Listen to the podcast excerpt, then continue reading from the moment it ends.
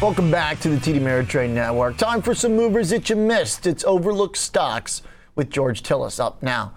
GT, we're talking cloud companies uh, punished in the aftermarket and uh, Snowflake in particular. But you're actually looking at a cloud company uh, and a uh, smart device connected cloud provider called Arlo Technologies uh, that's up 29% today. Where's this coming from? Well, Jed, I think we talked about this one. I think it was maybe a couple of quarters ago, but this is essentially a very popular, uh, you know, home and business video security company. Uh, when it comes down to technologies like uh, surveillance cameras, as well as software, and now even subscription services. Uh, they actually won a CES award this last year. But uh, interesting enough, Arlo, which competes with the like of comp- likes of companies like uh, Ring, which is basically owned by Amazon, and Nest, which is owned by Google Arlo's products are actually sold through through Apple uh, and, the, and their online store. So they do have a, a sales agreement with Apple. Uh, one would say, hey, you know, why hasn't Apple moved into this space? Well, they, I, I, suggest they're doing so on an indirect basis with a company like Arlo.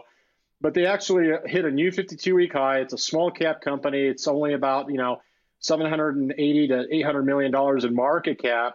They're actually posting some phenomenal top line sales growth, as well as the fact that for the quarter they came in and beat the estimates, and in fact came in with a surprise adjusted profit versus an adjusted loss. If you look at the top line sales for the quarter, you know overall they were they were higher by about uh, you know uh, 94% on a year-over-year basis, but they're actually generating about 141% increase year-over-year in subscriber growth, and that's where I think Arlo seems to have caught fire because if you look at the aspects of selling security cameras, those that's a very competitive space. There's a lot of private companies like Vivint, for instance, uh, that I believe we've talked about, but also ADT. But they have low low gross margins. But in fact, Arlo is really not necessarily just a hardware company. It's a it's a software company, but also services. Their their premium service is only about fourteen dollars a month, and that seems to fit the bill of uh, services that people generally will sign up for and actually will keep on because of the fact that it allows uh, folks to control everything about the smart security devices in their in their home on a remote basis. So if you just look at the subscriber growth numbers uh, for uh, for net recurring revenues, they're increasing year over year on a 100% basis. And in fact, the uh, the gross margins are also improving because they're signing up more and more folks on a subscription or recurring revenue basis. So as long as that is increasing faster than top line sales, that is optimized sales, and that's essentially maybe why they posted an adjusted profit versus the expected loss for the quarter. Okay. So uh, with the stock breaking out, there's not many companies that can say that. Uh, that's pretty impressive, especially in the tech category, uh, where everything seems to be going in the opposite direction. Analysts clamoring over it too, uh, racing to push price targets up. Uh, uh, Deutsche Bank to 14 bucks as an example. Raymond James has got it at 14 dollars. Uh, sales of 120 million for the next quarter, so maybe they'll do half a billion uh, uh, this year. not exactly the biggest company. so whose whose market are they taking, George?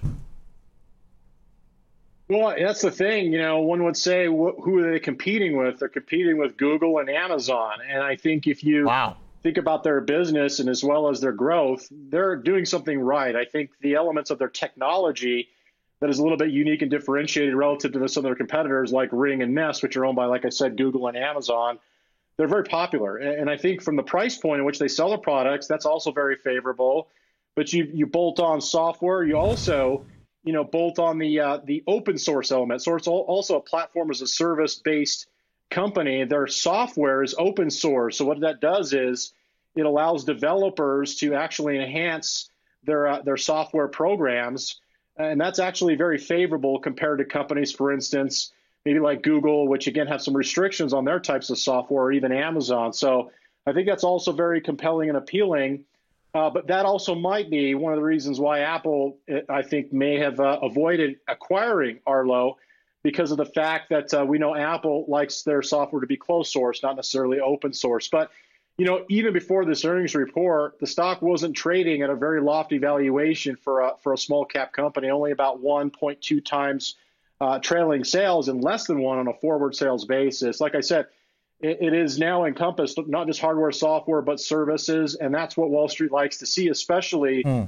when you have subscription service growth that is over 100%. Uh, and I think uh, the company's done extremely well in improving their technologies, gaining, you know, CES awards. And uh, you look at uh, security cameras, just doing a Google search, uh, they're actually ranked number one in terms of uh, in terms of satisfaction from customers. But at the same time, you know, their price points of technologies seem to have seem to have bested their competition at least at least for the last year or so. I've seen these things at Best Buy, George. They've got them all set up there. Uh, yeah. You know, you can buy them in store, uh, and uh, they've got them right next to the, you know, Google Home and the Amazon stuff, all that. Uh, uh, three camera security bundle uh, for 800 bucks at Best Buy, wireless, 4K with color night vision. Oh, all right. I live in a high rise condo, but I kind of want to get some myself just to put them out in the hallway, see what's going on. Uh, pretty cool tech. Uh, big housing beneficiary, right, George? All these people that bought houses. That's right. Yeah, I mean, there's the element of that, and the other thing is, is people have been spend, spending a lot of time at home. It's almost like a sanctuary now for work and, of course, leisure and, and just life. But at the same time, people are leaving their house, and so I think at the end of the day, people want to see what's going on at home once they leave their house. And I think that that is another sort of a compelling catalyst for technologies like Arlo's security uh, cameras. But you know, I just think at the end of the day, and you, you think about those uh, those three camera bundles that they sell, in order for you to actually utilize all of the services for those three on a remote basis through their app, that's where the subscriptions come in. So it's almost like they kind of tie you into, you know, activating the subscription, which their full-fledged full-fledged subscription is about $14.95. Again, it's not a huge amount. It's such a small amount that a lot of folks will sign up and they'll just continue to pay it because it doesn't really put a dent in their uh, their monthly budget. Okay, nice, uh, Georgia. Consumer tech uh, working quite well. Uh, 30%. Uh, very interesting. Nice find. Uh, GT, let's go over to your other one here. Rocky Brands, RCKY is the ticker pretty different, consumer oriented too, but footwear and apparel. Uh, and uh, stock is up 27% on the day after earnings, which is the opposite of what happened last time they reported in November, that big sell off in the middle of the screen right there. So we've retraced. It kind of looks like the chart of Nordstrom, actually. So, how come the market can't figure out apparel stocks right now? Are they that complicated of businesses? with inflation? I, I guess maybe it could be.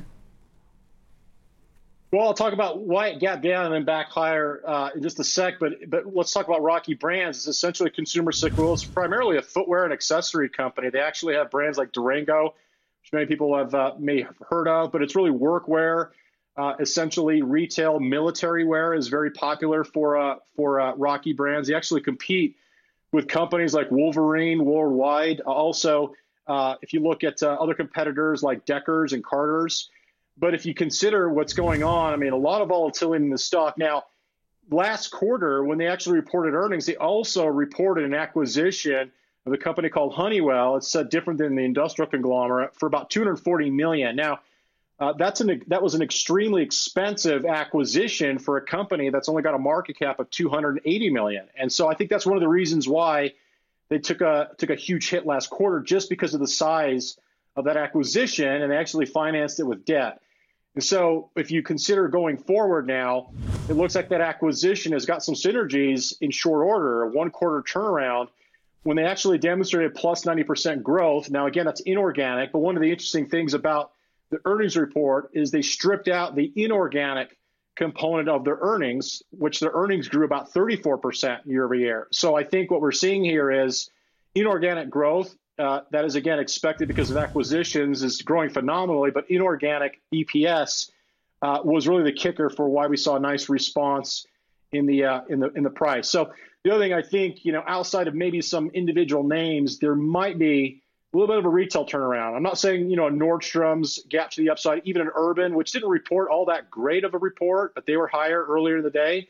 Uh, this might speak to also some momentum that is tr- changing back for uh, for in favor of the bulls, uh, is what I'm trying to say. Uh, in the retail space, which which OJ has been really hurt. If you actually look at the charts going back about uh, six to eight months, all the way actually back in April is when a lot of these retail companies peaked, and that included Target, which we know reported earnings this week, uh, which had some phenomenal numbers and a, and a nice gap to the upside. All right, Rocky Brands making a big move alongside Nordstrom. Very interesting day for retail too. At uh, man, gappy charts. Uh, the fate apparently a binary and changes every earnings after huge sell-offs, big rallies, both with Rocky and Nordstrom. So, uh, hey, we heard the case from Ivan uh, Feinstein at the top of the show that worst for retail is past, and that you want to own a diversified basket of retailers to benefit from some return to normal. George Tsilis, nice deep dive on the overlooked stocks of the day. Appreciate it, GT.